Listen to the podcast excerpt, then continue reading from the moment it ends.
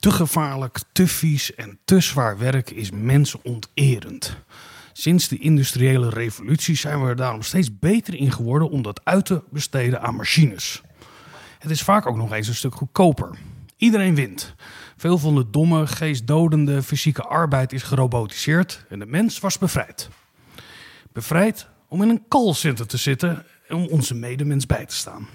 Bij het bestellen van een sapcentrifuge, het opboeken van je vlucht naar Colombia of om van gedachten te wisselen over welke paar schoenen het beste jouw persoonlijkheid naar voren laat komen. Ondanks de vele trainingen, heidagen en scrum-sessies bleek dat de mens niet goed genoeg is in intermenselijk contact. Tenminste, dat robots hier veel beter in zijn. Na de fabrieksarbeider is ook de klantenservice-medewerker bevrijd. Lang leven de robot.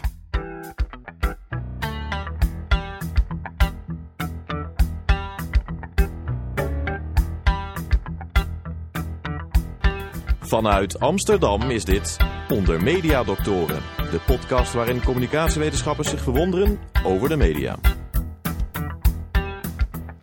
Beste luisteraar, vandaag gaan we het hebben over de gerobotiseerde klantenservice. De kunstmatige intelligentie die ons bijstaat in ons consument zijn en de wijze hoe dat wordt gemaakt en wat wij mensen prettig vinden. We doen dat met Theo, en dan moet ik het goed uitspreken, Araujo.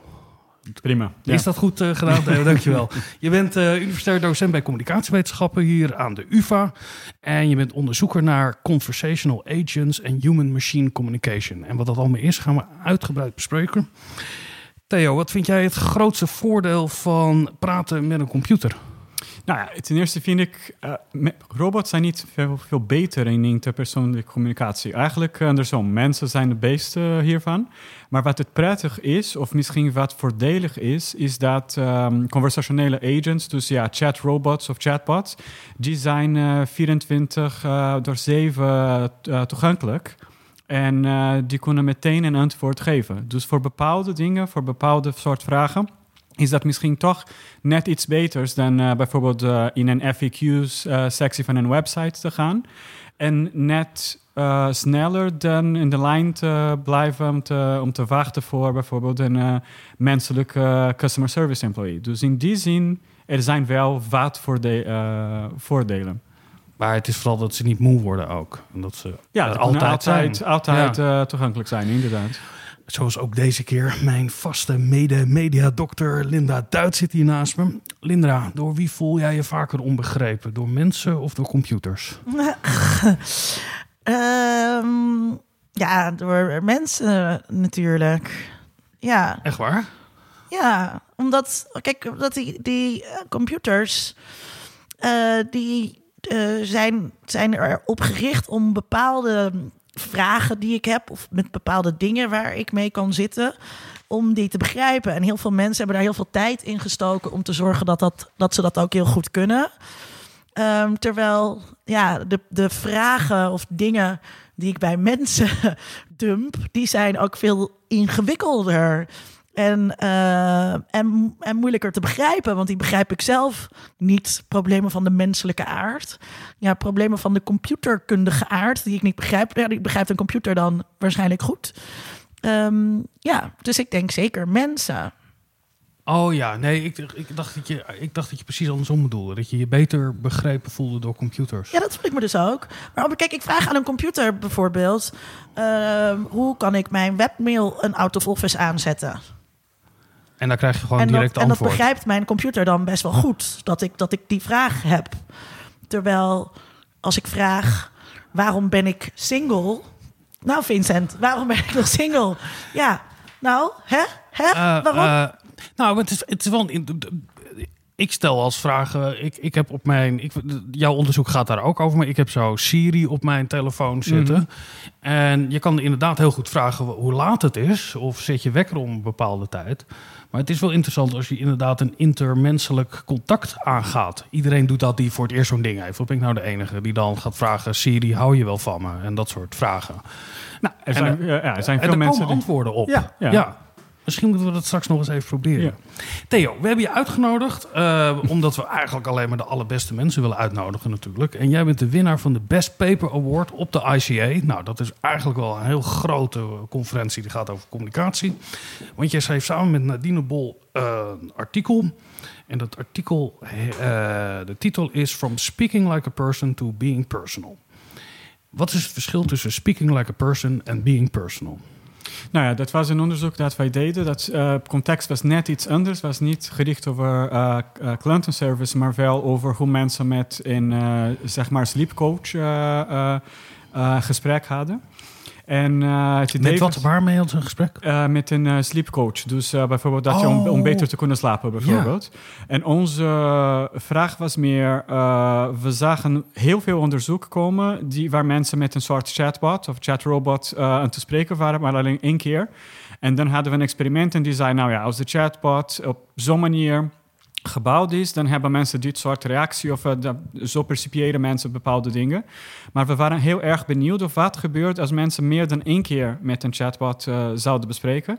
En uh, hoe dit soort effecten van bijvoorbeeld dat het meer een soort meer menselijk zou spreken of dat eigenlijk zou personaliseren wat die zou zeggen aan een persoon op basis van al, wat al gezegd was.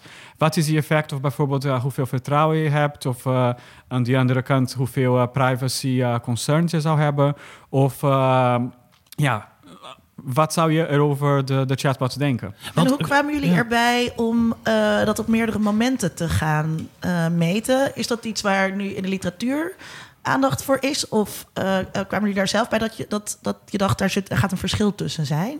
Nou ja, voor ons was het, want inderdaad, heel veel van die onderzoek die wij, wij zagen, was gewoon uh, ja, één keer met een chatbot praten en daarna, wat, uh, wat vind je ervan?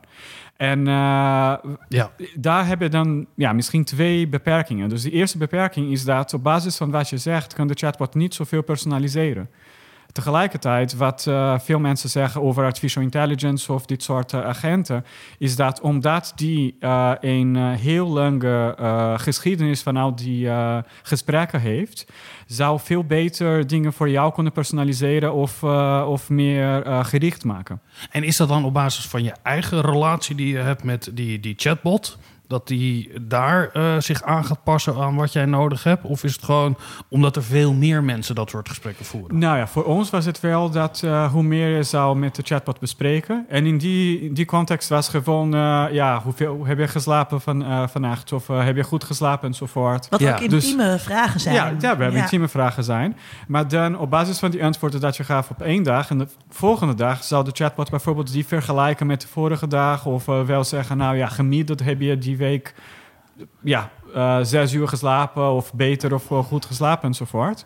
En dan we, we waren echt benieuwd en daar hadden we dan twee verschillende chatbots gebouwd.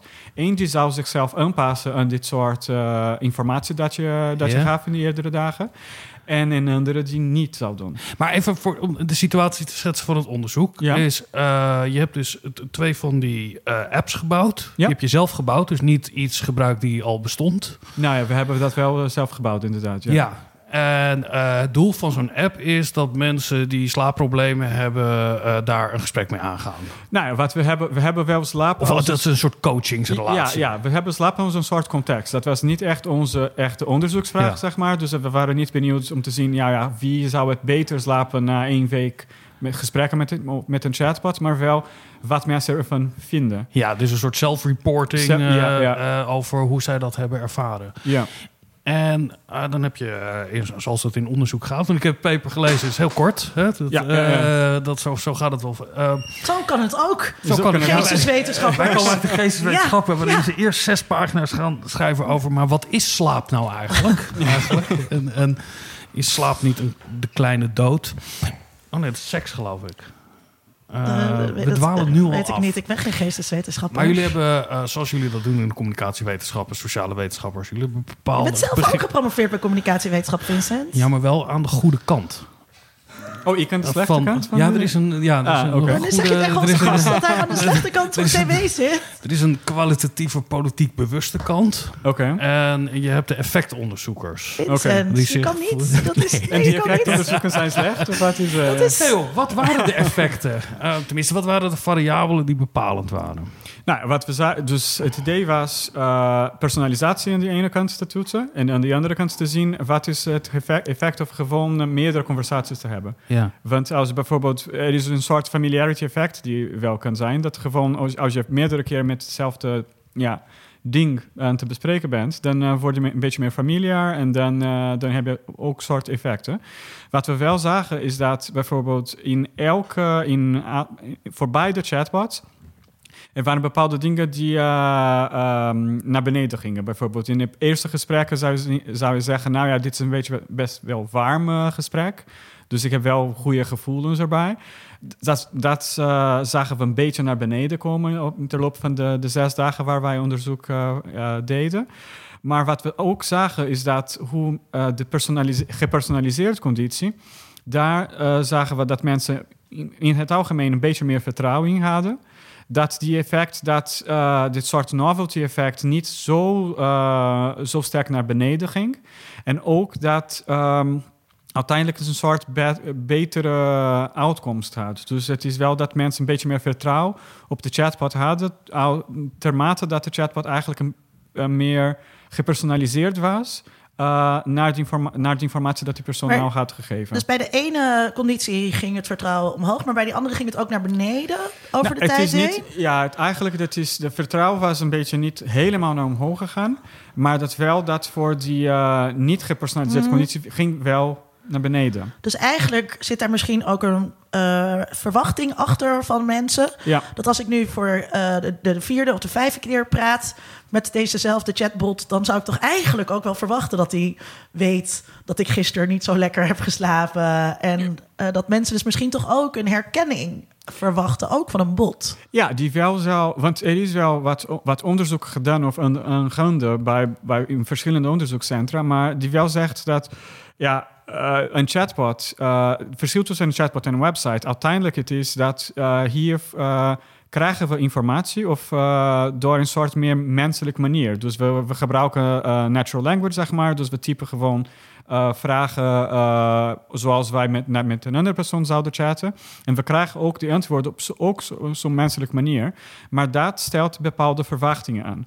Ten eerste dat het zegt dat dit, dit soort dingen beleefd zal zijn en ook ehm, eh, reactief zal zijn over wat wij zeggen. En ten tweede inderdaad dat eh, het een beetje meer over ons zou kennen dan, eh, dan een, gewoon een machine. Dus Ja. het is wel alleen voor de, voor de manier. Dit is eigenlijk, zou ik tenminste zeggen, dat een website op een andere manier. Dus een andere manier om informatie te voorzien, eh, die wel ja, eh, voordelen en nadelen heeft. En, maar het is wel op een menselijke manier gedaan. En, en kan je beschrijven op welke manier je dan dit zodanig programmeert dat het als persoonlijke communicatie aanvoelt? Wat, wat, wat, wat krijg ik terug te horen van zo'n app? Nou, het is uiteindelijk als, als je met een ding te chatten bent, toch? Dus dat, Ja. dat, dat zou een, eh, iets ander, net iets anders dan bijvoorbeeld met een website of zelfs met een app of zo te gaan. Dus eh, Ja. uiteindelijk dus ben je wel iets aan te typen en dan krijg je wel een antwoord en daarna moet je dan ook terug zeggen. En alles op, de, op gewone taal, zeg maar. Ja. Dus dat is één ding dat al een soort verschil maakt. En er is wel onderzoek al gedaan dat ja, zelfs als dit niet zo is, als eh, gewoon technologie eh, enige soort van, ehm, ja, hoe zeg je dat, social cues of zo, dus eh, Ja. een so, so- social... eh, eh, Aanwijzingen, Ja, hints die je krijgt in het sociale verkeer. ja, dan eh wij zelfs onbewust een sociale reactie hebben of verwachtingen hebben. Dus ik ga 's ochtends op zo'n site en die, of eh, in zo, met zo'n bot in gesprek en die zegt goedemorgen. Ja, bijvoorbeeld. Ja. Eh, en eh, goh, heb je beter geslapen dan gisteren? Want gisteren had ik maar vier uur geslapen. Is het op dat niveau? Moet ik het... ja, ja, ja. ja, ja. ik, ik weet niet hoe ver jullie dat hebben kunnen Nou, nou, we hebben bouwen. dus uiteindelijk het is wel dus met bepaalde beleefdheid, zeg maar. En ook met vragen die over jouw slaapgedrag. Want uiteindelijk dat, eh, dat, dat ging de, de coach over. Maar ehm, en ook met die, maar op, op zo'n manier gesteld dat ah, zo, zoals intermenselijke communicatie lijkt. Ja, En als bijvoorbeeld een bot eh, niet een gesprek met jou begint met goedemorgen, zou je toch zelfs een beetje onbewust denken, nou, dat is echt best een onbeleefde ding. Ja, Want eh, ja, als je gaat er beginnen, dus ja, natuurlijk zeggen we goedemorgen of, eh, of wat dan ook. Dus we, we hebben zelfs een beetje onbewust de verwachting dat eh, als de technologie met ons een gesprek zou hebben, die wel die menselijke regels zou volgen. het, het is natuurlijk fascinerend dat wij de verwachtingen... Het, hè, het is een computer, maar dan kan je wel gewoon een beetje gezellig doen. Dat, Ja. dat, Ja, dat, ja, ja. eh, En die input voor ehm, wat menselijke taal is.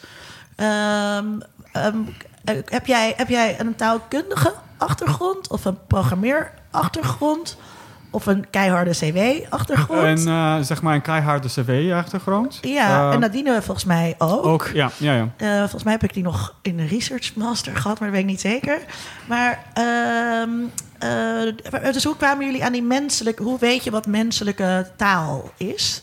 Nou, we hebben wel wat, eh, wat eh, pre-tests gedaan. Dus we hebben wel een bot geprogrammeerd en dan met, eh, met een kleine steekproef laten testen om te zien, nou ja, wat vinden jullie hiervan enzovoort.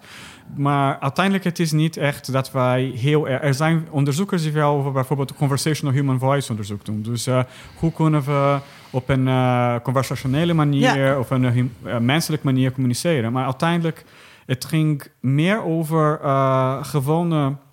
Uh, ja, dingen zoals bijvoorbeeld goedemorgen te zeggen of Ja. uh, bedankt te zeggen of zelfs acknowledgen dat iets dat je had gezegd. Wat vervelend voor je dat je weer slecht hebt geslapen. Bijvoorbeeld, ja. ja. Dat, hebben we, dat heb ik in ander onderzoek gedaan een, een jaar geleden of een paar jaar geleden. Waar ik, had, ik heb een vergelijking gemaakt tussen een, een bot die heel erg computerachtig aan te spreken was of Hmm. aan te typen was.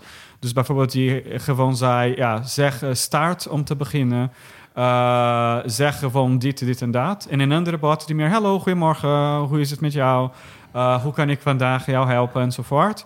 En dat zag ik al een soort uh, verschil tussen hoe mensen, ja, zelfs uh, hoe anthropomorphic of hoe menselijk mensen dat, uh, dat zagen. En uiteindelijk was het hetzelfde gesprek met misschien een beetje meer beleefdheid of menselijkheid, zeg maar. Het is, het, het, ik zit te denken als ik in een winkel kom en daar staat iemand die zegt goedemorgen tegen mij en kan ik u misschien ergens mee helpen dan weet ik ook wel dat iemand daar gewoon een, een, een protocol aan het afdraaien is. Mm -hmm. En dat vind ik heel prettig. Uh, dat het een protocol is. Ja, nou ja, als iemand zegt, hey, wat wil je nou hebben? Uh, dan, dan, ondanks dat je weet dat iemand misschien niet oprecht is daarin, ook al is het een mens, vind ik het wel prettig omdat het in die omgang uh, zit. Is dat vergelijkbaar hiermee? Dat het gewoon dat we zo geconditioneerd zijn, dat we dat soort natuurlijke taal, dat we dat makkelijker vinden? Of is er ook echt een vertrouwelijkheid die er ontstaat? Nou, het is wel dat. Uh, is het gemak of is het ook echt een emotionele beleving? Uh, hoe hebben die mensen daarop gerapporteerd? Nou, ik denk dat dat is. Uh, maar dit is de. Er zijn verschillende soorten on, ja, uh, onderzoeksartikels hierover enzovoort. En er is een hele. Uh, zeg maar, frame, theoretische framework die, die heet Computers are Social Actors. Um, maar dit sinds 1990 of zelfs eerder, die zegt gewoon dat we hebben bepaalde verwachtingen over hoe we met elkaar omgaan. En waar dit soort verwachtingen kon, worden getransferd naar andere soort objecten die een soort gelijk um, dit dezelfde channels of zo gebruiken om te communiceren. Dus ja, met een website verwachten we niet per se dat een website goedemorgen tegen ons gaat zeggen. Nee. Want het is geen dialoog. Maar als iets een dialoog met ons gaat voeren, of een gesprek gaat voeren, dan verwachten we wel, of tenminste, het, het lijkt alsof wij verwachten bepaalde, um, dat bepaalde regels gevolgd wo worden. En misschien zijn we niet helemaal bewust dat die regels bestaan of dat die, um, dat die wel belangrijk zijn. Maar als iets aan deze regels niet voldoet, dan is het een soort verwachtings uh, uh, violation, zeg maar. Ja. En dan hebben we wel een probleem. Ja, dus het, het, het, het, het wordt betekenisvol in de relatie die je hebt als klant... of als, op het moment dat het juist verbroken wordt. Ja. Kan jij, Linda... Kan je, het is speculeren, maar waarom denk jij dat wij dat belangrijk vinden? Ik denk omdat het het sociale verkeer makkelijk maakt. Dus dat is, ik moest heel erg denken aan de etiketten. En waarom hebben we etiketten? Omdat het mak makkelijk is en het maakt het sociale verkeer makkelijker. En op het moment dat jij in een schoenenwinkel staat en er ligt geen script, er ligt geen protocol voor hoe jullie als twee vreemden met elkaar jullie business moeten doen, eh, dan kost dat extra tijd en, het is, en dat is voor iedereen onhandig. Ehm, en, dat, en dat lijkt me hierbij ook. Dat je, dat, dat je dus ook hier. Je kunt natuurlijk mensen ook eh, leren hoe je met zo'n bot praat door te zeggen: eh, zeg start, geef je commando op. Hè, dat, dat kan allemaal. Ik heb zelf nog met computers leren omgaan met DOS, waar je al die commando's Ja, ja. in moest geven. Maar Windows werkt makkelijker, dat werkt intuïtiever. En Apple werkt nog weer eh, intuïtiever en makkelijker. En hoe meer. Eh, het lijkt me inderdaad, hoe meer iets op een dialoog tussen twee mensen lijkt, hoe meer je dus ook wilt dat het voldoet aan de protocollen van een eh, gesprek tussen twee mensen.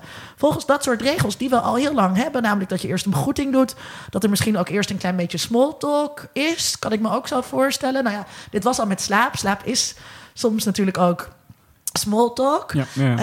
Eh, eh, dat hè, zeg je, hoe, hey, hoe gaat het vandaag met je? Heb je lekker geslapen? Als je mensen op bezoek hebt, is dat het eerste wat je zegt. Want dan kan je niet zeggen, kon je het een beetje vinden? Want ze waren al bij je thuis. Maar dat je dat nodig hebt voordat je naar een ander gesprek gaat. Ik, ik, Ik ben dus ook heel benieuwd of je dus uiteindelijk die conversational agents dus ook goed small talk, gepersonaliseerde small talk aan kunt leren. Want dat vereist eh goede small talk, wat best wel moeilijk is. Vereist ook dat je heel goed kijkt naar hoe valt dit. En sommige mensen willen wel praten over of ze het een beetje hadden kunnen vinden. Of willen wel praten over het weer. En andere mensen kunnen ja, dat je- niet. Zo'n bot moet ook eh, cues krijgen op basis waarvan je dan weer een reactie geeft. Dat is het mooie van communicatie natuurlijk. Ik bedenk me dat ik een keer in een, in een chatbot zat. En eh, eh, nou ja, ik vond het natuurlijk stom. Want dan moest ik natuurlijke taal gaan gebruiken. Met die, welke, wat was voor Eh, chatbot? een ziektekostenverzekering. En er zat ook zo'n vraagding bij. En die hebben dan een naam. Die heette dan... vraag het aan, aan Irene. dus ik had ingetikt... nou, laten we zeggen... declaratie te laat kosten. Want ik wist dat die bot reageert gewoon op bepaalde... toen bleek... Die bot kon er niks mee. En toen kwam er een echt persoon achter. En die, eh, die, die, die, een soort interventie in dat gesprek. Waarop ik inderdaad, oh nou, nu ik je toch spreek... en keurig in natuurlijke taal eh, eh, verder ging. Ik ging niet tegen haar. Of, ik bedenk me nu, misschien was het dat ook een bot. Zij natuurlijk, ook een bot, die, die, ja. die, die dat weer over kan nemen. en dan was dus, iemand een experiment met jou aan het doen. nou ja, dat, de, de, als ik de veronderstelling heb dat ik in een chatomgeving met een mens zit te praten, Maar zou jij dacht- ik me be- bezwaard voelen om niet eh, eh, een, nou ja, keurige taal te gebruiken. Maar jij dacht dus ook dat jij het, die, die bot makkelijker maakte door commando's op te geven. Ik dacht, Goedkope ziektekostenverzekering zoek. eh, nou, nou ja, ik, dat, het is voor mij handiger. Als ik met een, met een computer steed te praten, dan hoef ik niet aardig te zijn. Dan hoef ik niet aan de sociale codes te houden. Ik heb, ooit een, Dacht ik. ik. heb ooit een clipje gezien van hoe het zou klinken. Het was gewoon zo'n geinig clipje op het internet. Van hoe het zou klinken als je. ehm, eh, dus in plaats van Google dingen te vragen. Zeg maar zegt hoe mensen dingen intypen. En dan zeker heel veel mensen gebruiken natuurlijk ook caps. Omdat ze caps lock nog aan hebben staan. En dan Mm, ja. is gewoon goedkope sokken. En je kan ook zeggen, Ja. hey, want er zijn ook oudere mensen trouwens die dat dus echt doen. Die, die, die gaan dus echt, eh hoi lieve Google, waar kan ik goedkope sokken vinden? Dankjewel voor je tijd. Ik weet nog, Ask Jeeves, was dat niet heel vroeg al een soort, soort zoekmachine met natuurlijke taal? Ja. Is het gigantisch mislukt. Omdat we dus op een gegeven moment allemaal zijn gaan gillen naar Google. maar ik, ik moet eerlijk zeggen dat ik dus nu... eh, ik ben wel vaker vragen gaan intypen in Google. Omdat Google beter is geworden als je gerichte vragen Nou ja, stelt. ook omdat andere mensen dus blijkbaar gerichte vragen stel, stellen. Ja. En ik heb ook wel eh, dat ik ook... Hoe ik heb krijg ook, ik verkering? Vraag je Waarom? dan aan Ja. Google, waarom heb ik geen verkering? Nou, daar heeft Google wel een antwoord precies, op. Hier, gaan we deze dating site. Op basis van jouw webhistory hebben wij een verklaring. Ja. Ja, gepersonaliseerd en wel op me afgestemd. Maar ehm, wat wou ik, ik wel wat anders zeggen? Nou ben ik van mijn Denk daar nog even over na. Want we hebben het nu eh, vooral over die, die, die ja, een soort het, het- de, de respondenten in jouw onderzoek. Je had het er ook over dat het gaat over privacy. Over wat geef je blijk in dat soort gesprekken. Mhm. Wat, wat vertelden ze daarover? Hoe ver vinden Nou, dat mensen bezwaarlijk om... Ik vind Want wat hebben jullie eigenlijk gedaan? Jullie ja. hebben eh, mensen vooraf en achteraf een vragenlijst Ja, voorgelegd. we hebben drie keer, ehm, nou eigenlijk vier keer een vragenlijst gestuurd. Dus dat in eh, de loop van zes dagen. Dus eh, iedereen moest ehm, voor zes dagen met de bot communiceren.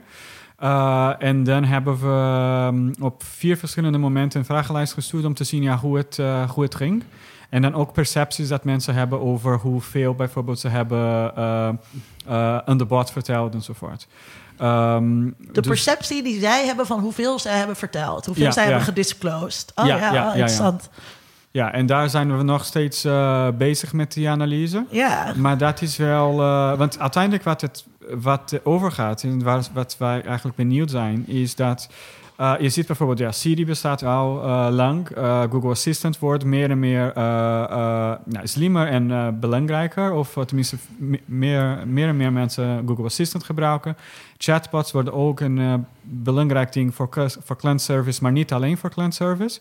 Dus uh, we zijn meer en meer met, uh, met dit soort machines aan te communiceren.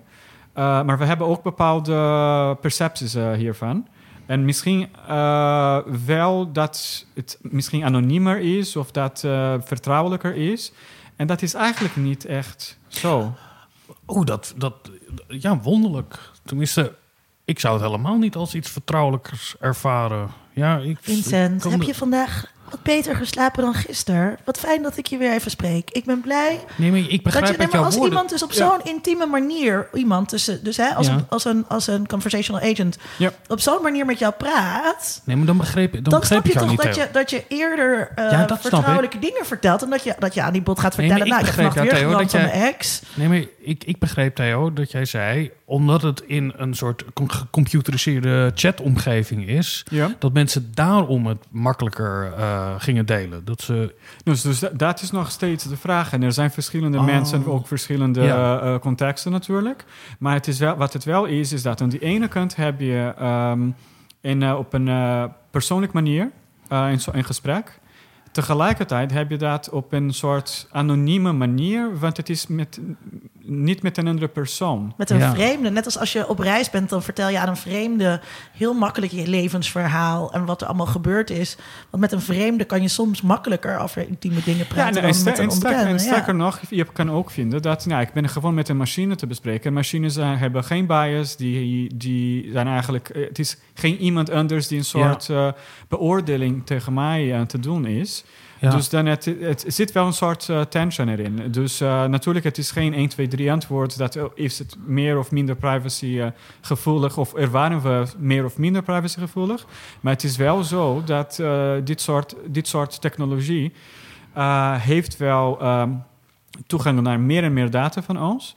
Uh, die heeft een geschiedenis van oude gesprekken dat we hebben. En die kan voor meerdere dingen gebruikt worden. Natuurlijk met, met al... Uh, um, met oude gesprekken over AVG en de uh, persoonsgegevensbescherming enzovoort. maar het is... uh, we kunnen misschien ervaren als anoniemer. Of misschien, misschien meer, privé, meer privé of iets anders. Maar uiteindelijk, uh, die geschiedenis en die informatie staat ergens in de cloud Ja. op staan. Ja. Ja. Ik, had, ik had nog een vraag over wat je zei, uh, waardoor ik getriggerd werd. Uh, wat ik interessant vond. Um, ik kan me voorstellen dat er een groot verschil is tussen de mate waarin mensen denken dat ze um, dingen verteld hebben of gedisclosed hebben, om het in goed Nederlands te zeggen, uh, uh, aan de bot. Uh, en wat ze daadwerkelijk hebben gedaan. Net als dat we super slecht zijn in het inschatten van ons mediagebruik. Ja. Dat mensen, kan ik me voorstellen, dat ze heel slecht zijn. Dat ze denken, nou, ik heb niet zo heel veel losgelaten. En heel veel verteld hebben. Um, daar, daar ben ik wel benieuwd naar. Nou, ik ook, maar ik vind het ook een soort lastige manier om dat te meten eigenlijk. Want wat, wat het ook is, is dat misschien iets dat heel intiems voor mij is, vooral misschien niet intiem is, of, of andersom. Dus daarom werken we wel met een soort perceptie van self-disclosure in die zin. Uh, en je kan dan niet goed controleren uit wat ze zelf hebben verteld, of dat ook daadwerkelijk echt privé was. Ja, we kunnen natuurlijk wel, uh, we zouden natuurlijk wel kunnen, kunnen, kunnen zien, ja, naar, naar ons mening is dat wel privé of niet. Uh, je, dat, je, vergelijkt wel de zelfrapportage met de conversatie. Nou, we, we, die kop, die, je hebt wel die, het is niet zodanig geanonimiseerd dat je die niet kan koppelen. Nou, het is best, best wel goed geanonimiseerd, dus we hebben geen toegang meer naar bijvoorbeeld wie de participanten waren, maar we kunnen wel in antwoord. Je kan wel zien welke participant welke gesprekken heeft gevoerd, leggen naast de, de, hoe zij die vragenlijst hebben ingevuld. Ja, die ene persoon. Ja, die ene persoon wel. Mm. We, we hebben geen meer toegang maar bijvoorbeeld naar wie de persoon was. Dat eigenlijk hadden we nooit uh, in die zin, maar zelfs die uh, wat ehm, ja, die enige unique identifier enzovoort, die hebben we helemaal versleuteld. Ja. zodat wij geen. ja, het is niet naar een persoon traceerbaar, maar wel ja, een respondent. Ja, ja, ja. ja ook een ethische vraag. Waren deze mensen in de veronderstelling dat ze meededen aan een onderzoek over slaapproblemen? Nee, ze waren wel, uh, uh, volgens die uh, informed consent dat we hadden, het was wel heel duidelijk. Dat was een onderzoek naar percepties over een, een chatbot. Ja. En die over slaap ging. Maar was eigenlijk niet in medische onderzoek. Dus bijvoorbeeld de chatbot heeft nooit bijvoorbeeld een soort diagnostiek gemaakt of zo. Het was alleen maar een paar tips om beter te slapen, die echt heel neutraal waren. En iedereen kreeg dezelfde, uh, dezelfde informatie. En gingen mensen beter slapen? Tenminste, voor een eigen. Hebben jullie dat ook gevraagd?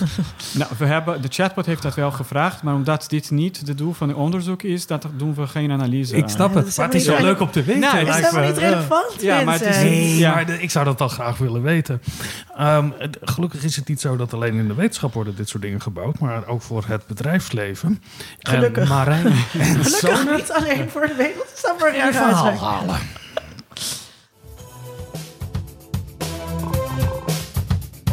Ik ben uh, Alexander Weininga. Ik ben een van de oprichters van uh, Watermelon.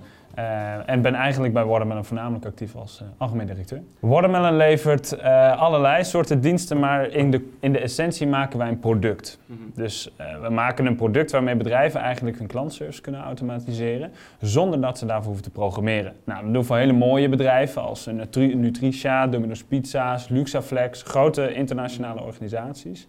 Um, en het product dat centraliseert eigenlijk al je klantcontact en uh, automatiseert al je klantcontact, ook door middel van kunstmatige intelligentie.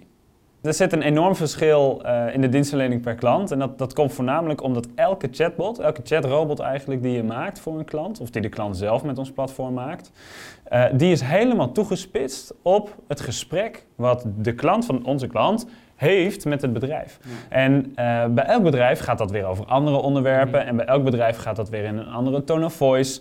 Uh, dus zo'n chatbot, dat is eigenlijk een heel persoonlijk iets. Dat is een heel persoonlijk traject. En de, de, de, de medewerkers moeten daar goed rekening mee houden bij het, uh, bij het maken en inrichten van zo'n van zo'n chatrobot.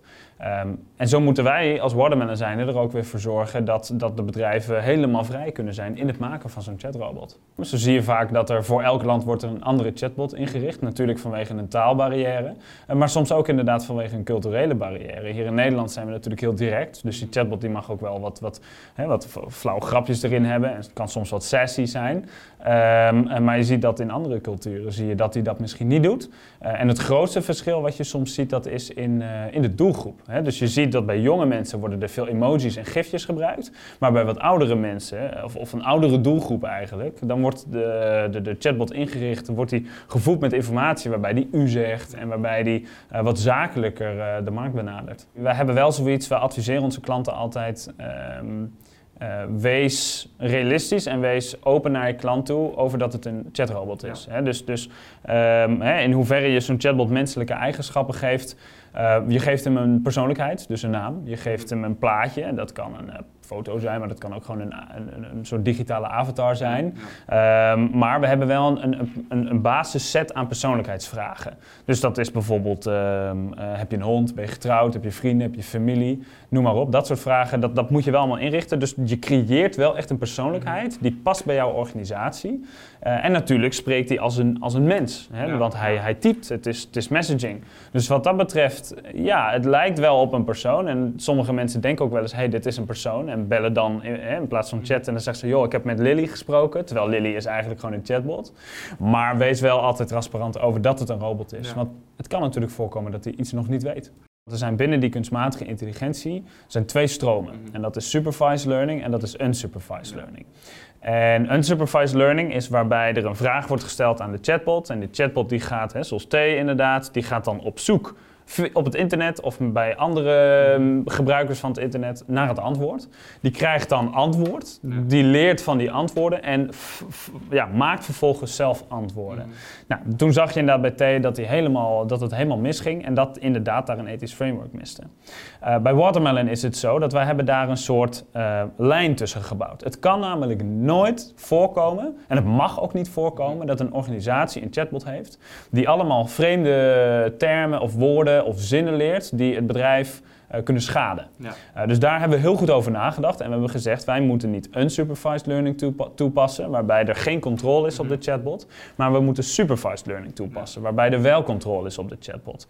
Een bedrijf dat dus met Watermelon een chatbot maakt, dat zorgt er eigenlijk voor dat hij altijd de controle heeft over wat die chatbot leert. Het stukje intelligentie, dat zit hem dus echt in het begrijpen van de vraag en die kan dat op een hele goede en, en, en, en uh, hele intelligente manier kan die een vraag interpreteren. Maar het antwoord dat de chatbot geeft via Watermelon is eigenlijk heel dom. Want daar, dat bepaalt de organisatie zelf. Dat zijn zelfgeschreven teksten in jouw tone of voice, met jouw informatievoorziening. En zo zorg je er dus voor dat je altijd voorkomt dat die chatbot informatie leert die je niet wil dat hij leert. En dat zagen we een aantal jaar geleden ook nog wel hadden consumenten zoiets van, oh bah, chatbots die zijn toch zo slecht? Omdat zeker in 2005, toen was de chatbot heel hip, had je dat op MSN natuurlijk. Maar die waren heel slecht. En dat was omdat ze op basis van keywords werkten. Dus als er een woord werd herkend, dan kwam er een antwoord. Nou, tegenwoordig is die technologie dermate veel beter geworden, dat de consument dat ook begint te merken. Dat hij zoiets heeft van, oh, die chatbot hielp me eigenlijk best wel goed. Mhm. En dat, hebben mensen, dat krijgen mensen nu zo vaak, en zien ze steeds vaker, dat mensen nog steeds gewoon heel blij zijn met, uh, uh, met dat ze antwoord krijgen op een vraag. Want dat is tenslotte waar klantenservice ook over gaat. Je hebt de vraag, je wil zo snel mogelijk een goed antwoord. Uh, en als een chatbot dat kan geven, dan is dat heel fijn. En als een mens dat kan geven, dan is dat ook prima. In essentie maakt het ze dus vrij weinig uit en willen ze gewoon antwoord op hun vraag.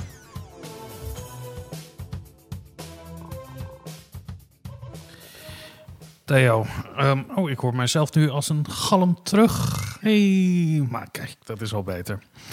Um, bedrijven, wat we in het interview zien van Alexander, dank jullie wel Marijn en Zonen. Uh, is dat we eigenlijk geen fouten meer mogen maken. Dus dat we niet een soort. Ik, ik moet gelijk aan Frankenstein denken. Dus je bouwt iets. Je moet hierbij aan Frankenstein denken. Ja, dat je een chat-robot hebt. die dan vroeger een beetje uh, een eigen leven ging leiden. omdat de dingen ging leren die je niet zou willen dat hij uh, zou kunnen leren. Herken je dat er niet in? Ik zie je echt heel erg verbaasd kijken. Nee, ik had daar nog niet zo, nog niet zo aan gedacht dat zo'n uh, bot echt helemaal los zou gaan of zo. Omdat ik denk dat dat met die zelflerende capaciteiten, die, die zijn nog niet zo ver doorgevoerd. Maar in de populaire cultuur, we komen straks weer uh, hierop hoor. Maar de hel uit uh, 2001 A Space Odyssey, dat was toch ook een sprekende computer die opeens uh, de regie overnam. Ja, maar dat, dat gaat. Net, we hebben een keer een aflevering gemaakt over seksrobots. Uh, en uh, dat, dat is ook mijn punt. We zijn nog zo ver af van zelfbewuste machines. En op het moment dat we zelfbewuste machines krijgen, dan hebben we echt een veel sterker, veel groter probleem dan een klantenservice bot die misschien iets lullig zegt tegen een klant. Uh, ja, maar daar begint het natuurlijk wel. Kijk, wat, wat als jij hier naar kijkt hè, en je ziet uh, dat uh, ze zeggen, ja, klanten maakt het eigenlijk niks uit of er nou een mens achter zit of dat het gewoon een intelligente bot is die jouw vragen beantwoordt. Is dat zo? Volgens mij is dat niet zo. Dat werd net verondersteld door. nou, maar daar gaat Theo's onderzoek over. Ja, maar dat, gaat, dat is misschien gedeeltelijk wel zo, maar niet helemaal. Want wat, uh, nou, we hebben ook onderzoek gedaan naar, uh, samen met uh, twee collega's van, van de Universiteit Klaartje Hoeven en Waard van Zonen. Voor SWAC over gewoon wat het, ehm, ja, hoeveel is automation gebruikt in, in klantservice. Dus ja. we hebben bedrijven geïnterviewd, maar hebben ook een soort uh, representatieve steekproef van de Nederlandse bevolking gevraagd. Nou, heb je ooit met een chatbot gesproken? Wat zou je, je mening hierover? En uh, mocht je een uh, uitnodiging krijgen om met een chatbot een gesprek te hebben, zou je dat wel of niet doen en, en waarom? Ja. Dus ten eerste, het is niet iedereen die dat prettig vindt. Uh, en uh, ook de verwachtingen zijn heel anders. Dus er zijn er is een deel van de mensen die zeggen: Nou, ik zou altijd met een mens willen communiceren. Want het, ik vind dat het echt niet. Uh, ja, waardevol is voor mij als klant om met een machine te kunnen praten, uh, te moeten Ja. praten. Dus uiteindelijk, ja, ik ben een klant, dus ik wil wel door een menselijk medewerker. Ja, dat Ik vind ben ik een heel klant, raar. ik wil een mens gaan spreken. Ja. Ja, ik, ik heb dat ook. Ja. Ja, maar dat- andere komt omdat je een man van middelbare leeftijd bent. Wat is er nou voor dis? Dat, eh, nee, ik vind het prettig om te weten dat daar iemand achter zit. Die, Ja, maar eh, aan, aan de andere kant zijn er ook toch wel veel mensen die zeiden... nou ja, ik vind het ja, makkelijk en efficiënt. Dus eh, als ik toch mijn antwoord krijg, eh, dat is ook prima. Maar het, mij vermoedt een beetje, en dat is niet helemaal gebaseerd op, op die antwoorden... dus we hebben niet zoveel Mhm. doorgevraagd. We moeten dat nog veel meer onderzoek eh, doen. Is dat het heel afhankelijk van de context en welk soort probleem je hebt. ja. Voor bepaalde dingen, als je een antwoord krijgt... nou, waar ligt mijn pakketje? Prima. Dus... Ja. dat is toch fijn en hoe sneller, hoe beter. Ja. Uh, voor bepaalde dingen waar eigenlijk een best wel of hoog, uh, een hoog probleem is, of dat echt involved bent en waar het echt persoonlijk voor jou is, zou je natuurlijk wel met een, uh, um, met een mens willen bespreken, omdat ook een mens zou jou misschien toch beter kunnen begrijpen, een soort meer. Um, nou ja, een antwoord geven die wel jouw uh, dignity zou uh, respecteren enzovoort, die een machine zou niet kunnen doen. Ja, ik heb dus heel vaak als ik met een uh, klantenservice bel. En dan, ik bel liever niet met een gewone klantenservice. Je hebt natuurlijk ook allerlei verschillen. Dus uh, vaak zitten de mensen die op Twitter achter uh, het account zitten... is dat weer een andere afdeling dan de normale klantenservice mensen. Die mensen op Twitter die mogen ook meer. En meestal bij een, bij een normale klantenservice waar je naartoe belt werken die mensen een script af. En die mensen mogen eigenlijk ook helemaal niet van dat script afwijken. Ja. En in die zin is het, denkend aan uh, Little Britain, computer says no. Computer says no. Computer says no. Dan is, het, dan is het in die zin misschien nog frustrerender om met een mens te praten, omdat je van die persoon verwacht dat die jouw situatie begrijpen, dat die zien dat het om een paarse krokodil gaat die achter, ze, achter hen staat, die je gewoon. ik, heb inderdaad wel eens met iemand aan de telefoon gezeten. En ik was ergens pissig over en dat werd niet opgelost. En die volgens het protocol moest diegene dan zeggen... is er nog iets anders waar ik mee Ja. u kan helpen? Nee, je kon al niet met het eerste helpen. Precies, Dus ja. waar, waar heb je het over? Dat, dat is dan heel ergelijk, ja. Dat is, en dat is dan Ja. nog ergelijker. Terwijl als je weet dat je met een eh, bot praat... of een conversational agent, wat ik een mooi woord vind... ehm, dan weet je die persoon, of die persoon, ja, ga je al... eh, eh, dat ding werkt een script af... en die kan mij alleen maar helpen zolang ik binnen dat script blijf. En vaak heb je inderdaad vragen die binnen een script blijven. Namelijk, ik heb eten besteld, het is een uur geleden... is de bezorger al weg? En ik moet eerlijk zeggen, zo- zo'n soort iemand ben ik... Ik heb echt dagen dat ik geen enkel persoonlijk contact met wie dan ook wens. En eh, dat ik het dus ook heel een ontzettende. eh, ik leef in de toekomst van vind. middelbare leeftijd. Dat, we, dat je dus inderdaad je pizza kan bestellen en niet meer hoeft op te bellen. Zoals dat vroeger moest. Vroeger moest je dus gewoon opbellen naar een mens. Ja, om te zeggen wat voor pizza je wilde. Horror. En nu, weet je, heb ik alleen is het gem- geminimaliseerd tot dat ene momentje van. van eh, bij de deur waarbij je dat moet doen. Dus ik, ik, ik, ik kan het dus ook heel veel situaties bedenken waarin ik het prettiger vind om met ja, dat, een daar, kijk, als het echt over de, conversational agent contact te hebben. als het eenduidige informatie is, wie wat waar, eh, dan vind ik dat prettig. Maar is er, eh, denk je dat er een grens is waarin, want ik vind het over slapen en slapen spreken eigenlijk al heel persoonlijk, wat je dan doet. Z- zou jij, als we de vergezichten hebben... Ik weet bijvoorbeeld dat er online therapie eh, voor veel mensen een uitkomst is. En dat dat heel goed werkt. Eh, misschien Mhm. nog wel eens beter dan daadwerkelijk aan tafel... of op de sofa te liggen bij een therapeut. Zou dat voor mensen ook nog eh, nou ja, voordelig kunnen zijn? Dat je... Nou, ik denk dat, maar, maar dat is ook een beetje uh, waar, en ook zelfs waarom ik onderzoek hier naar doe. Uh, omdat die bestaan al. Uh, dus bijvoorbeeld er is WooBot, die is een bot die is een, van een commerciële bedrijf, Ja. uh, die cognitive behavioral therapy doet met mensen. Ja. Uh, nu heet, hoe heet het? uh, WooBot. Woo. Ja. En dan er zijn ook andere, uh, er zijn bots bijvoorbeeld die in gezondheid zijn of die uh, gewoon een gesprek met jou voeren enzovoort. Dus er, er is heel veel in het bedrijfsleven al uh, die, ge, gema gema uh, die gemaakt is. Ja, als je denkt bijvoorbeeld... Dus al die life coaches die zijn binnen tien jaar werkloos. Dat is op zich goed nieuws. Maar Nou, ja, ik, ik- nou dat, dat zou ik niet weten, maar ik, denk het wel dat het is. eh, eh, eh, ehm, nou, commerciële partijen zijn veel meer geavanceerd, zeg maar, dan wij normaal gesproken zouden weten. Ja. Dus het is ook belangrijk, denk ik, om onderzoek hiernaar te doen. Om, ook om te zien, ja, wat denken mensen hierover? Hoe reageren mensen, bewust of onbewust? Zodat we een beetje licht aan dit soort dingen kunnen, kunnen laten schijnen. Want, want uh, Alexander zei, sorry dat ik je onderbreek, maar Alexander zei net wel eh, van. ehm, eh, wij eh, we houden heel nauwkeurig in de gaten wat zo'n bot wel en niet mag zeggen. Maar volgens mij een van de grootste risico's met AI ehm, is zijn ehm, eh, onbewuste, ehm, onbewuste uitsluiting die daar plaatsvindt. Eh, denk aan het voorbeeld, eh, ik kijk nu even jou aan, Vincent. Theo weet dit. Eh, een, eh een handenwasblaasmachine die niet reageert op de handen van zwarte mensen, want die hebben ze niet aangeleerd. Ja, ja, nee, dat ik, dat ik ook ben op de hoogte van dat zijn. soort eh, voorbeelden. Bewakingscamera's die afgaan bij... eh, ja. Alleen zwarte mensen dan, dan weer wel. En Ja. dan was het in één keer niet zo moeilijk om te leren wat zwarte mensen mensen zijn. Ehm, maar ehm, daar, daar zit natuurlijk eh, een, een grote angst. Of daar, dat is een hoek waar we heel alert op moeten zijn. Vanuit onderzoek ook. Ja. Nou ja, ik lijkt me, als je daarover gaat... na- Kijk, zo'n cognitieve therapie... ehm, dus zou jij daarvoor openstaan? Stel je voor, jij loopt tegen een persoonlijk probleem op. eh, eh, zou jij met een bot zo'n relatie kunnen aangaan als therapeut?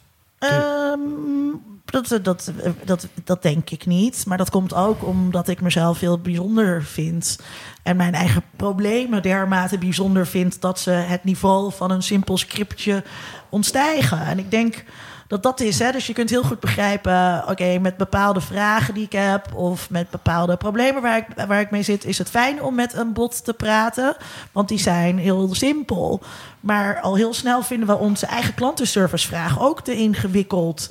En willen we liever dat daar een mens is. En wil ik dus ook liever dat er niet een gewoon mens van de klantenservice is, maar iemand van de Twitter-klantenservice die Ja. meer mag en meer kan. Maar dat heeft volgens mij te maken alleen maar met je eigen gevoel bijzonder te willen zijn. Want, want kijk, eh, nog terug naar, die, naar bijvoorbeeld die zorgrobots. Ik, ik eh, heb alleen maar toen die ene documentaire gezien die heel bekend is over die zorgrobots.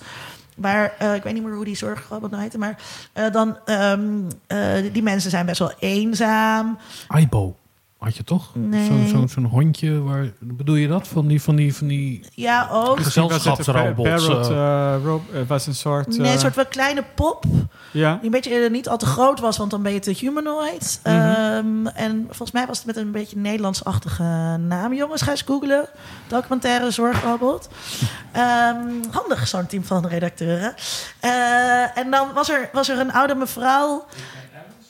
Alice, ja, Alice. Ik ben Alice, heet die documentaire. Alice, de Dankjewel, Soner. zorgrobot. Ehm, en eh, die oude mensen die gaan heel snel mee met die eh, robot. En op een gegeven moment zei de robot tegen zo'n oude mevrouw... zullen we een stukje gaan wandelen? En die oude mevrouw zei, ik weet niet, wat wil jij? Ja, Waarbij ze dus heel veel agency toeschreven aan eh, die robot en dat heel snel gaat. Dus ik zou graag willen denken dat ik te bijzonder en te complex ben om therapie te kunnen krijgen van een bot. Terwijl waarschijnlijk, ja, zo, ja, zo uniek zijn mijn problemen nou ook weer niet. nou ik zit te denken, ik heb zo'n eh, stoppen met Al roken die coaches roken leren ook app, allemaal eh, hetzelfde aan. Ja, maar ik zit juist te denken, ik heb zo'n stoppen met roken app die mij allemaal complimentjes geeft over dat ik wel of niet gerookt heb en hoe knap dat is. Ja, ik, ik weet natuurlijk donders goed dat dat een geprogrammeerde conversatie is. Die, het is een beetje Maar- een eenzijdige conversatie. maar je doet toch mee, of niet? Ja, en ik, ik kan me juist voorstellen dat als... Ik snap wat je bedoelt. Ik heb een persoonlijk probleem met mijn verzekeringsmaatschappij. Dat wil ik op een persoonlijke manier opgelost hebben. Maar als ik een persoonlijk probleem heb wat heel intiem is... dat het juist ook heel fijn kan zijn... om daar eh, een, een, een soort anonieme bot... die toch op een persoonlijke manier met je praat. Dus dat je... eh, helemaal niet meer hoeft te delen met iemand eh, waar je grote angsten en onzekerheden zitten. Is het iets wat in onderzoek ehm, nu al meegenomen wordt? Zeg maar de mate van complexiteit van de hulpvraag eigenlijk? Nou, het, is, uh, nou, het zijn verschillende contexten natuurlijk. En als het gaat bijvoorbeeld over, over klantservice, uh, de beslissingen die gemaakt zijn, of tenminste met de bedrijven met wie uh, we hebben gesproken, die natuurlijk gaat, gaan die frequently asked questions of de veelgestelde vragen, de makkelijke vragen, gaan eerst voor de automatisering. Um, en er zijn bepaalde comple of complexe vragen of complexe antwoorden. Dat je eigenlijk dat je wil niet uh, gewoon zeggen, nou ja, een echt heel slecht nieuws geven aan een klant. Dat die door een machine gegeven wordt. dus dan, dan is het ook, ook een complexe vraag of een complexe antwoord in die zin. En wat, is, wat geldt als een complexe vraag? Nou, voor uh, een vraag dat je zou niet. Uh, er is nog in de. Tenminste, met de bedrijven dat we hebben gesproken. Uh, het, het blijkt dat de we hebben heel veel hype over dit soort technologie. Maar als het gaat bijvoorbeeld om een hele dialoog te, uit te voeren en vooral een soort de context te houden. Dus bijvoorbeeld, ja, je hebt gezegd, nou ja, um, dit is mijn informatie, maar ik wil dan toch dit doen en daarna heb ik nog een vraag enzovoort hoe meer uh, turns je hebt in dit soort gesprekken, stapeling, stapeling hoe, uh, um, hoe ingewikkeld het wordt voor ja. de bot eigenlijk uh, te volgen en een goede antwoord te geven. Ja, maar dat is ook het moment waarbij je waarschijnlijk bij een reguliere klantenservice die persoon, de persoon die achter de telefoon zit, moet zeggen: Ik moet het aan mijn manager vragen. Ja, bijvoorbeeld. Ja, ja. ja. Ik, wat ik met Siri of anderen heb, dat je, je kan de anderen schofferen. Hè, je mag. Uh, wat nou? Het is een hele particuliere. Een hele Vincent, uh, Vincent vraag. nou ja, heb je, heb je. Ik heb Siri vaak uitgescholden of Hello Google. hele gesprekken mee gevoerd over wat een intens slecht wezen Google is. Uh, ik raad het alle luisteraars aan dat een keer te doen. Wat zinloos. ja, is dat, is, ik geloof dat ik hier helemaal alleen in sta. Dit, dit enorm. Uh, ja, ik zit, ik zit wat meer op Twitter dan jij. Dus ik heb al heel vaak zinloze gesprekken met mensen die dan ja, mij uitschelden. Ik vroeg me af, ja. zou een chatbot niet ook in de toekomst uh, boos moeten kunnen worden? Of de, de gebruiker moeten kunnen corrigeren? Ja, maar dat, dat is dus ten, ten eerste, dat is. Ja, en het is een softwareprogramma uiteindelijk, toch? Dus dat is ook de hele discussie, bijvoorbeeld dat, ik denk dat ook die uh, uh, voorbeeld dat Alexander dan noemde in de interview, ja. dus Microsoft T. Uh, dat was inderdaad een chatbot die gemaakt was, die gesprekken met andere gebruikers had, op, op Twitter, als ik het goed heb.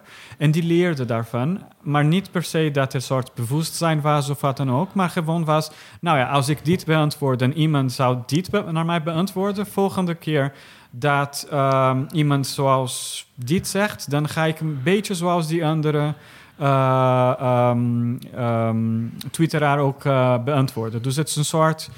Nou, dat zit echt niet echt heel veel kennis achter. Het is gewoon. Uh, Waarom leden... scheldt u mij uit? Dat kan je redelijk makkelijk programmeren. Ja, nou, maar dan. Dus dat is dus. We zijn heel ver weg voor, voor een soort bewustzijn of wat dan ook. Ja, maar, maar als het is geprogrammeerd bewust. Het lijkt me zo fijn als ik met mijn verzekeringsmaatschappij. Eh, ik zeg, ik. Uh, het formulier klopt niet. En dat een bot dan zegt. Ja, ik weet het, meisje dat ook wel eens tegen. Oh, zo. Uh, uh, dat het nou, een, een, een, persoonlijkheid soort, wordt. Nou, die wel een soort iets voor jou, uh, of tenminste dat niet gewoon zegt, nou ja, jammer, of helaas kan dat niet. Ja. Maar, nou, het kan niet, maar wel helaas kunnen we dat niet doen. Dus inderdaad, dus de manier waarop ik vond, het, ik vond het heel bijzonder dat Alexander zei dat, als ik hem goed begreep in ieder geval, dat zo'n bot een persoonlijkheid heeft en heeft hij bijvoorbeeld een hond of niet.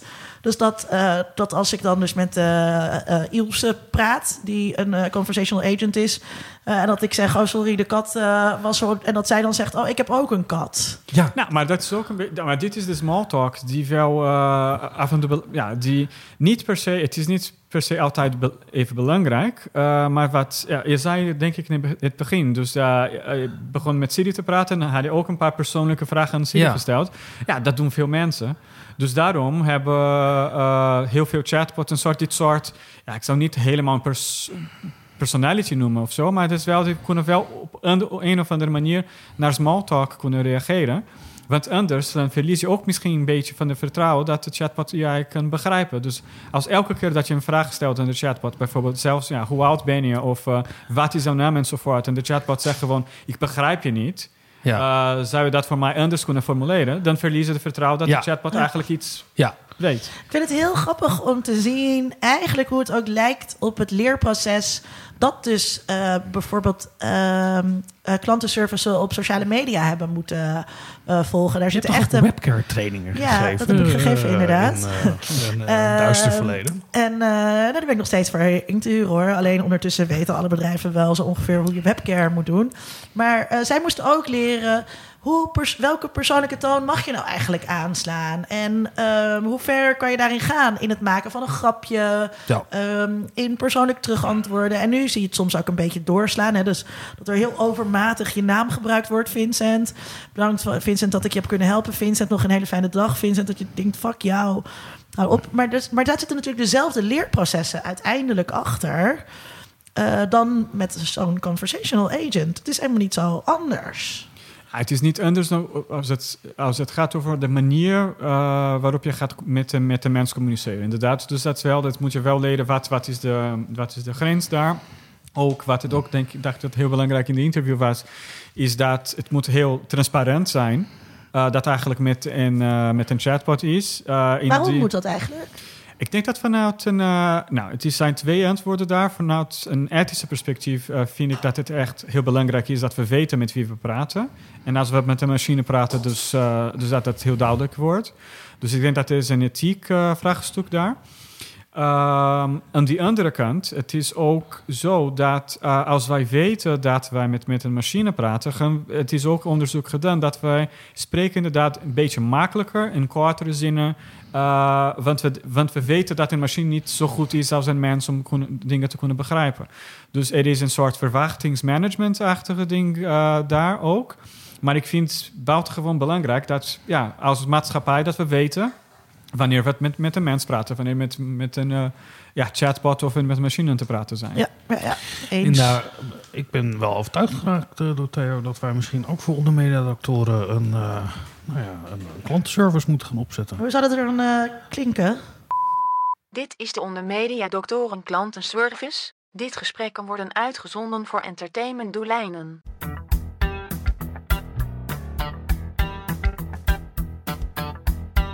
Er volgt nu een keuzemenu. Indien u een klacht heeft over Dr. Linda Duits, toets 1. Indien u een klacht heeft over Dr. Vincent Kroonen, toets 2. Indien u een klacht heeft over de derde media, dokter, toets 3. Indien u een andere klacht heeft of wenst met een van onze redacteuren te spreken, toets 9. U heeft een klacht over dokter Linda Duits. Indien u een klacht heeft over de stem van dokter Duits, toets 1. Indien u een klacht heeft over het rare geluid dat dokter Duits maakt wanneer zij aan een zin begint, toets 2.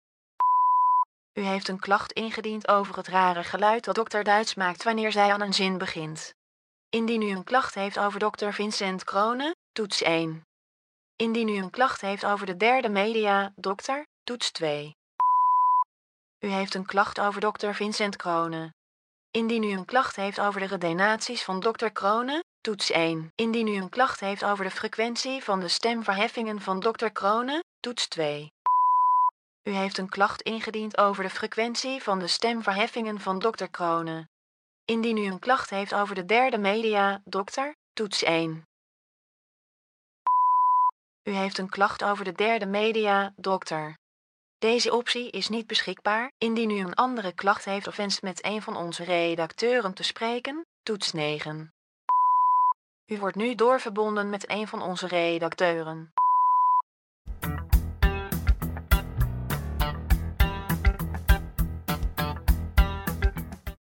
Goedendag, u spreekt met Marijn Joop van de Ondermediadoctoren. Waarmee kan ik u van dienst zijn? Dag Marijn, ik vroeg mij af of jullie nog iets speciaals gaan doen met de honderdste aflevering. Zeker weten. Aflevering 100 van Ondermediadoctoren wordt live opgenomen op vrijdag 6 december in Sexyland in Amsterdam. Wij maken een aflevering over langlopende podcasts met interessante gasten zoals podcastkoning Botte Jellema van de podcast Eeuw van de Amateur, hoogleraar herdenkingscultuur Irene Stengs en de verdwenen derde mediadokter Chris Alberts. Daarna is er een gezellige borrel waarbij u met al uw klachten en vragen bij ons terecht kunt en ook zal er worden gedanst. U kunt uw kaarten bestellen via www.sexyland.amsterdam voor slechts 2,50 euro. Dat klinkt leuk, ik ben erbij. Wat een heerlijke, wat Ja, een heerlijke Linda, bots hebben wij toch Eindelijk, dat ons weer iets wat- eindelijk mensen die het ook durven te zeggen tegen jou. Dat, wil je het smakgeluidje nog even maken? Dat eh, aan het begin... Aan over de redeneringen. Ik wil Eh, Linda, je, wat- we- je, we gaan terug naar het onderwerp. Oh, je sneed eerder aan dat er toch ook wat gevaren zitten in eh, de ontwikkeling hiervan. hè? Dat- Danger, danger, Will Ehm, Robinson. we moeten bij nieuwe technologie natuurlijk altijd nadenken wat eh, de bedreigingen zijn.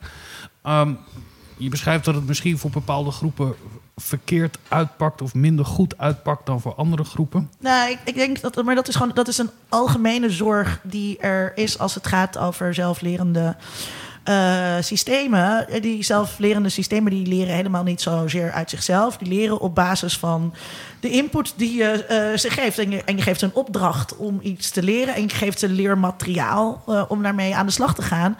Eh, en de se- selectie daarvan, de corpusselectie daarvan in geesteswetenschappelijke termen.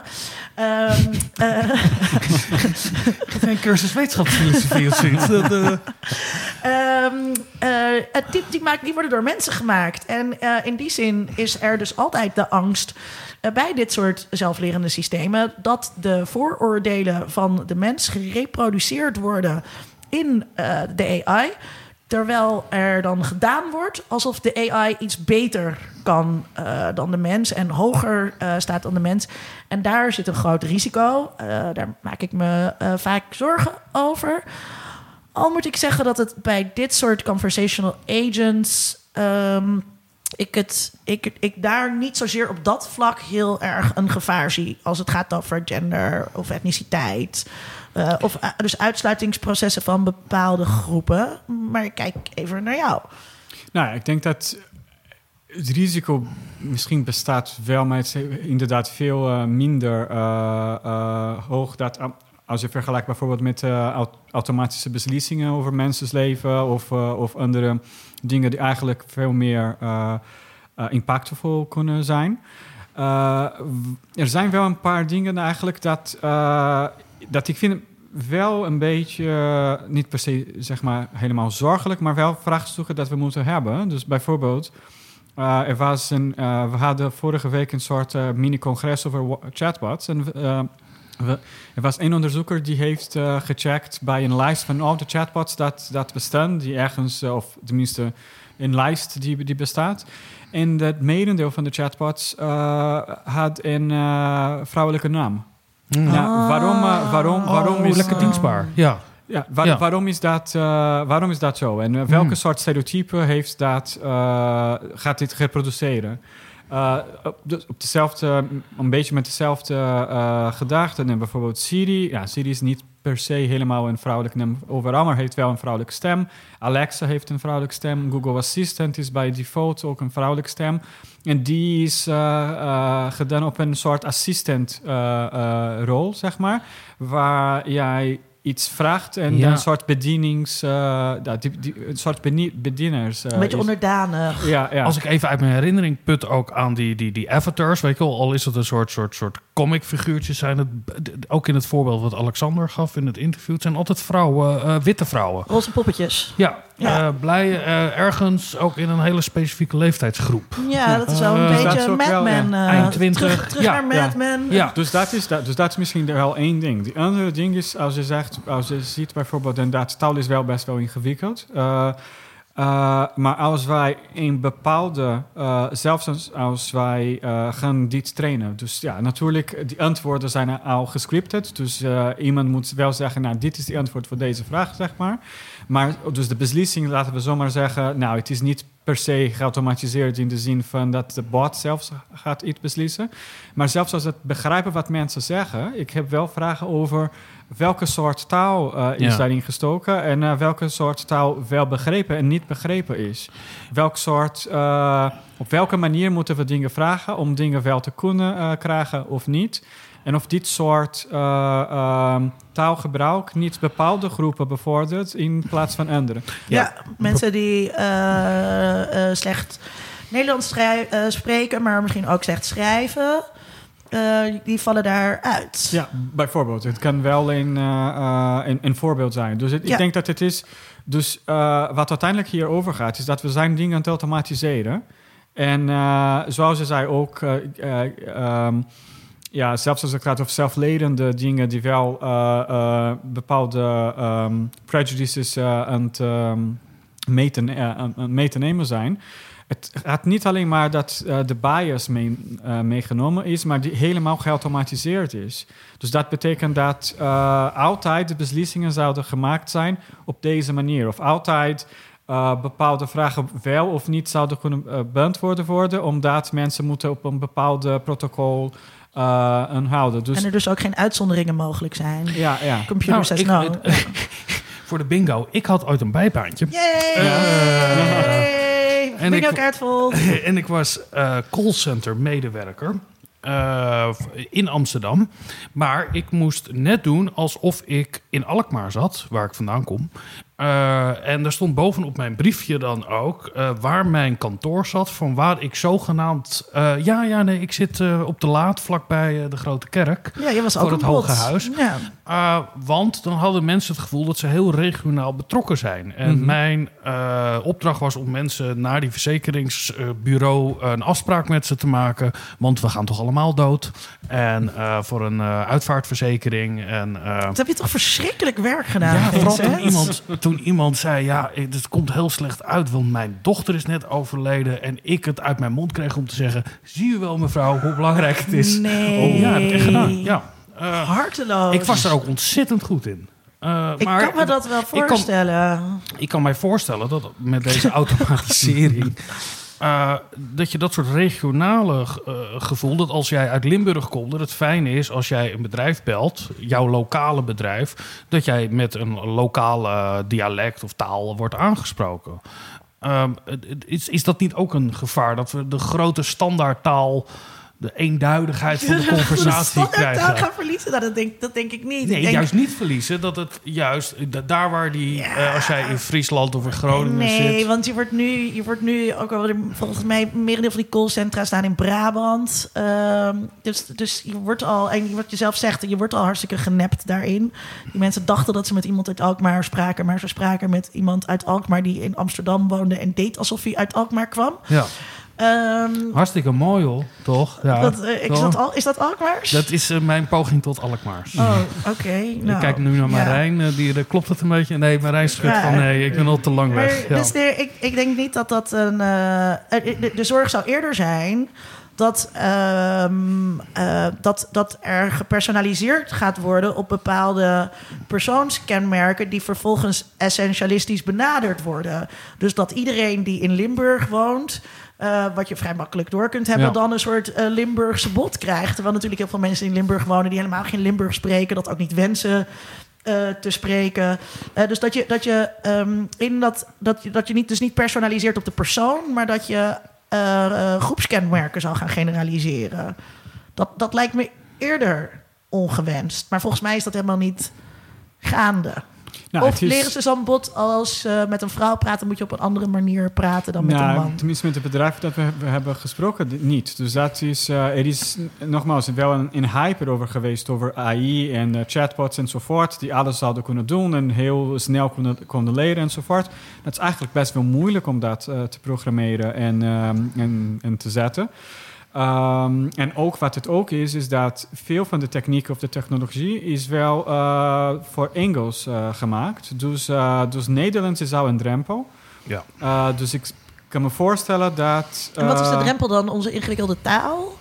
Nou, het is gewoon alleen omdat het niet Engels is. Dus het, oh, is, heel, dus het is heel veel dat, dat ja, je moet niet wel... standaard. Ja, ja het is, alles is een beetje anders. Dus je moet wel... Uh, um, ja, er zijn bepaalde technieken of uh, programma's of uh, wat dan ook... die wel gemaakt zijn voor, voor het Engels... die niet in Nederlands bestaan. Ja. dus het wordt gewoon iets, iets ingewikkelder al. Um, dus ik kan me niet voorstellen dat, uh, dat een chatbot die Limburg spreekt uh, nu aan het opereren is voor een bedrijf of zo. Dus het is best wel moeilijk al in het Nederlands zou, dat, dat goed te kunnen doen en goed te kunnen begrijpen. Ja, tone of voice lijkt me dus al heel moeilijk, waar Alexander het ook over had.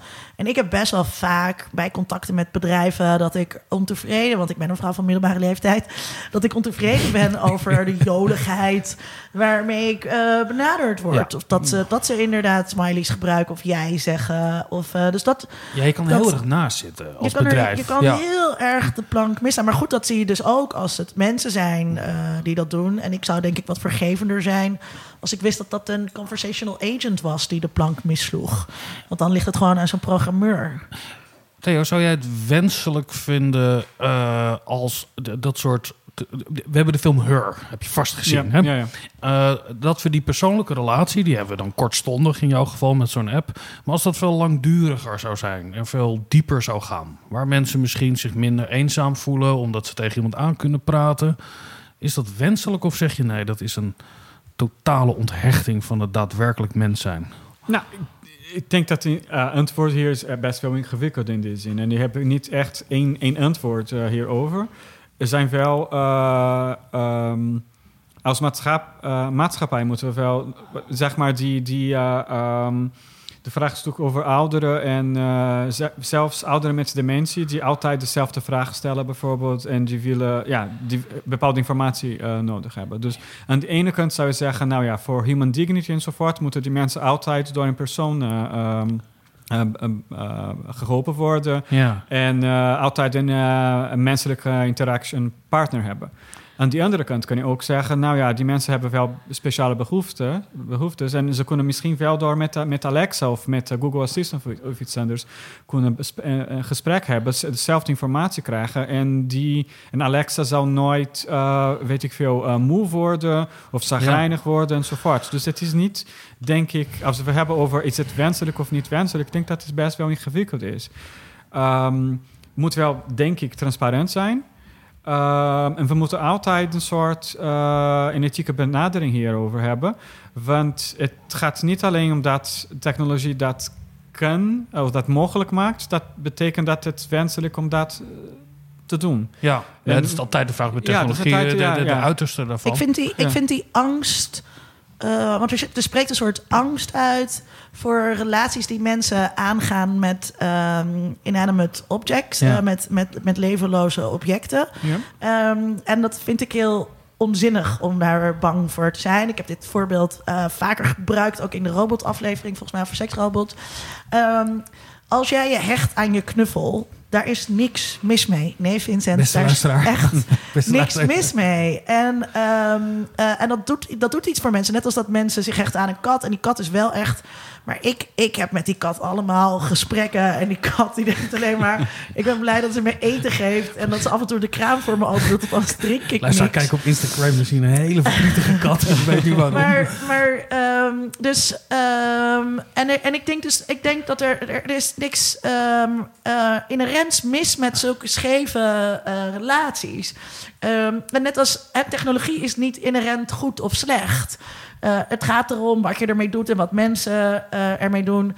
Eh, dus ik vind het, ik vind, als je dus inderdaad denkt aan zo'n demente bejaarde die de hele tijd hetzelfde vraagt en die gewoon iemand nodig heeft om tegenaan te praten. Ja, dat dat geen daadwerkelijk persoon is. Als het bij haar het effect heeft wat een knuffel eh, eh, bij een kind kan hebben, namelijk je beste vriend en je voelt je niet alleen en er, al, die, al die dingen, dat is toch prachtig? Ja, ik, ik, ik, ik, ik ben heel erg voor. Ik kan me zo voorstellen. Stel je voor, je hebt, jij met jouw geliefde en Google eh, Assistant is daar aanwezig in al die jaren. Die leert hoe jullie relatie in elkaar zit en je partner valt weg. En Google Assistant kan eigenlijk, daar kan je het gesprek mee voeren zoals je dat met je geliefde had. Weet je wel, weet je nog dat we in Zwitserland waren? Ja, er is oh, natuurlijk ja. een aflevering van Black Mirror die Eh, daar eh, daar hebben over hele de vieze lasagne. Maar, dat, maar, Ja. dat, maar dan kom je dus juist weer uit op dat ehm, eh, zo'n zelflerend programma tegen bepaalde grenzen aanloopt. En je kunt, hier is een fantastische aflevering van Buffy over met Buffy Bot, eh, Buffy the Vampire Slayer. Eh, en ehm, op het, ja, op het moment dat je jonge luisteraars, een serie uit de jaren negentig. op het moment dat je Buffy programmeert zoals je wilt, de Buffy bot zo programmeert als dat jij wilt dat ze is, dan valt het tegen, want je wil geen vriendin die alleen maar doet wat jij wil dat die vriendin doet. Op het moment dat die, ehm, eh, eh, dat die echt reproduceert wat jouw geliefde heeft gedaan, dan krijg je het uncanny probleem. Ja. Eh, en dat zo'n geliefde, hoe erg dat soms ook is, die ontwikkelt zich ook door. En die is niet altijd dezelfde persoon in die relatie. Daarom gaan ze soms ook weg. Eh, dat is de reden waarom ik single ben. Ehm, dat maak je de uitzending mooi rond. Maar Ehm, maar, maar als dus, we nou van al jouw ex-vriendjes een soort, soort, soort bot maken... waar al die karakter, leuke Nee, dat, maar, ja, maar dat waren de vriendjes uit het verleden. En ik verwacht ook eh, iets nieuws. En je verwacht ook dat je partner dus soms eh, dingen doet die niet in de lijn der programmering liggen. En daarom willen we met een mens zijn. En dit is denk ik, juist ook als het over die seksrobots gaat, waar zij natuurlijk heel erg over na aan het denken zijn. Van een soort karaktertje programmeren, eigen willetje. En misschien moet de seksrobot ook wel eens zeggen: eh, Ik heb geen zin. en, dat, en daar wordt heel veel over nagedacht. Ehm, maar uiteindelijk denk ik, en dat is wat, iets wat we leren uit populaire cultuur, is dat altijd minder bevredigend dan eh, een, Ja. eh, een, eh, een, een persoon. Maar dat neemt niet weg dat je ehm, wat je in her heel erg hebt in tijden van crisis of in een tussenfase. Ja, dat, dat vind ik niet zo erg. Nee, erger is wat je in je draaiboek hebt geschreven op het moment dat die machines gaan bedenken wat goed voor ons is. Want als, als een machine gaat bedenken wat goed voor ons is, dan loopt het nooit goed af met de wereld. Ik heb de Matrix gezien. Ja, maar ik kan me er toch echt... Het lijkt me heel fijn dat je, als ik zo een jaar of tachtig ben... dat je in het stemgeluid van je geliefde... die ook nog eens een keer tegen je zegt... eh, Als jij nou, dement bent Ja, en je- geliefde is dood. Ja, ja, en dat je... Want ik heb het idee dat je oude mensen toch altijd dezelfde gesprekken hebben... kan je het net zo goed automatiseren.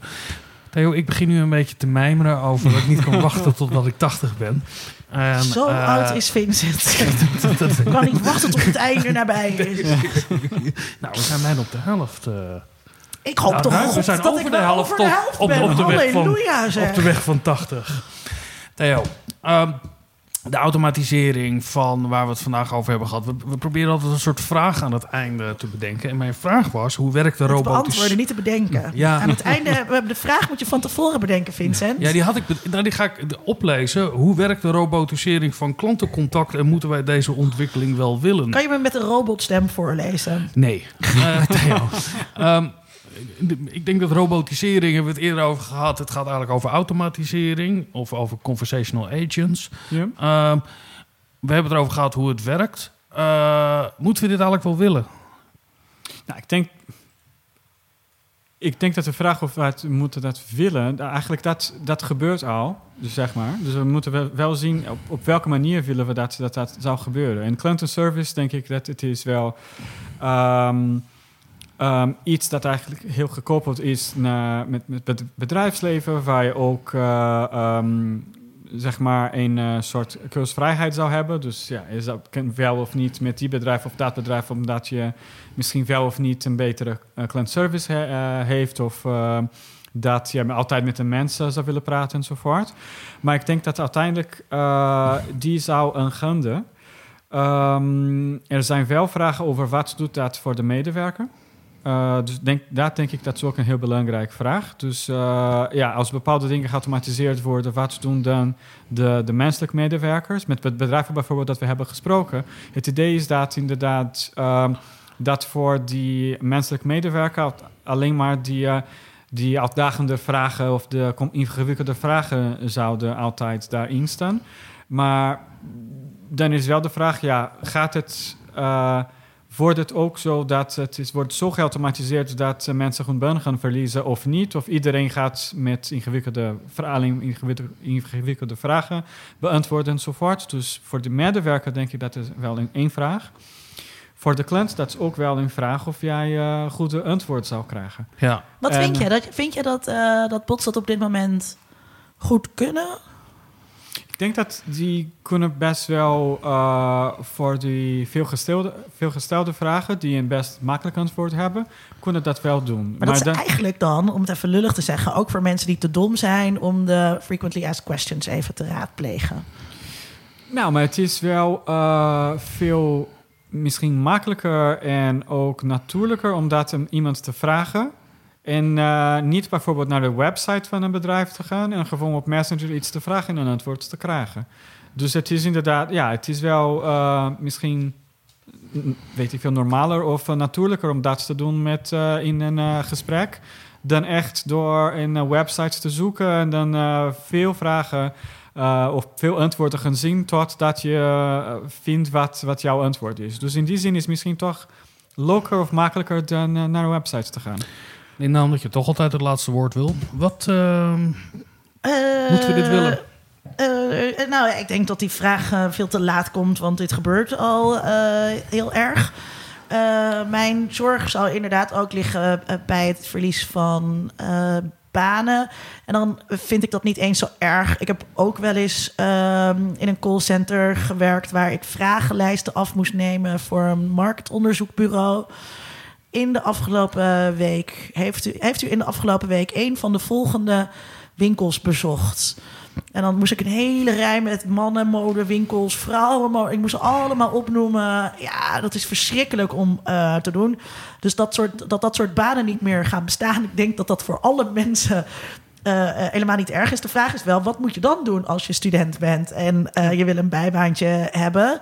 Ehm, maar dat is, volgens mij wordt dat dan meer een vraag over basisinkomen en minder gaan werken. En hoe gaan we in deze toekomst, waarin veel van dit soort werk overgenomen wordt, hoe gaan we ervoor zorgen dat mensen genoeg geld hebben om hun toegenomen vrije tijd mee te kunnen betalen, mee te kunnen financieren? Ja, dat is een ander soort vraag. Ja. Dat, dat is een ander soort vraag, maar de, de automatisering van menselijke communicatie is dus denk ik al veel eerder ingezet dan voordat we deze bots kregen. Namelijk toen al die mensen die dit soort scripts kregen.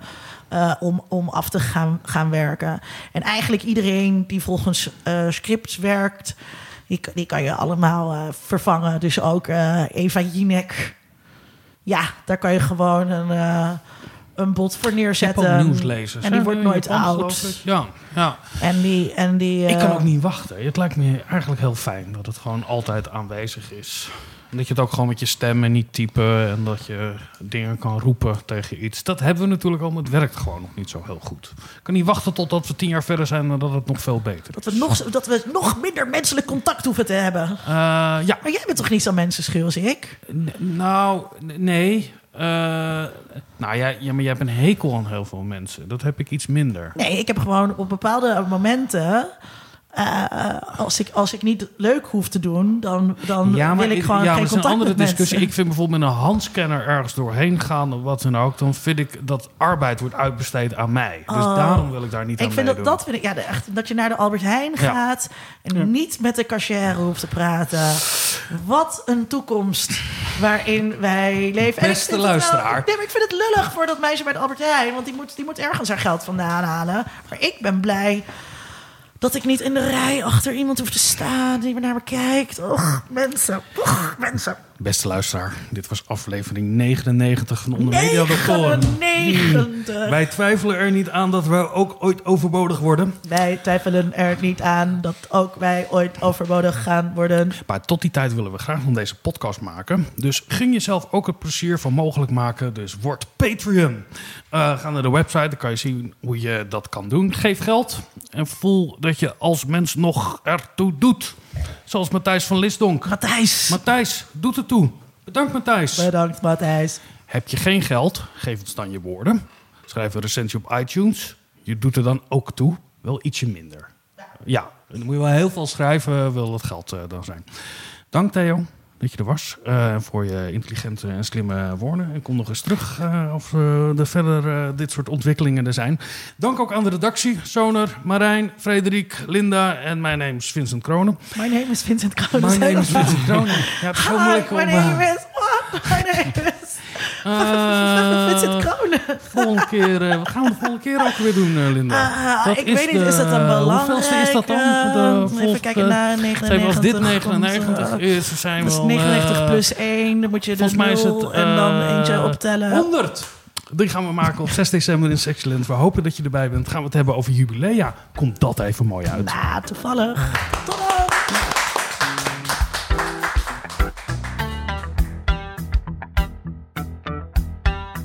Onder Mediadoktoren is een podcast van Vincent Kronen en Linda Duits. Meer informatie vindt u op ondermediadoktoren.nl.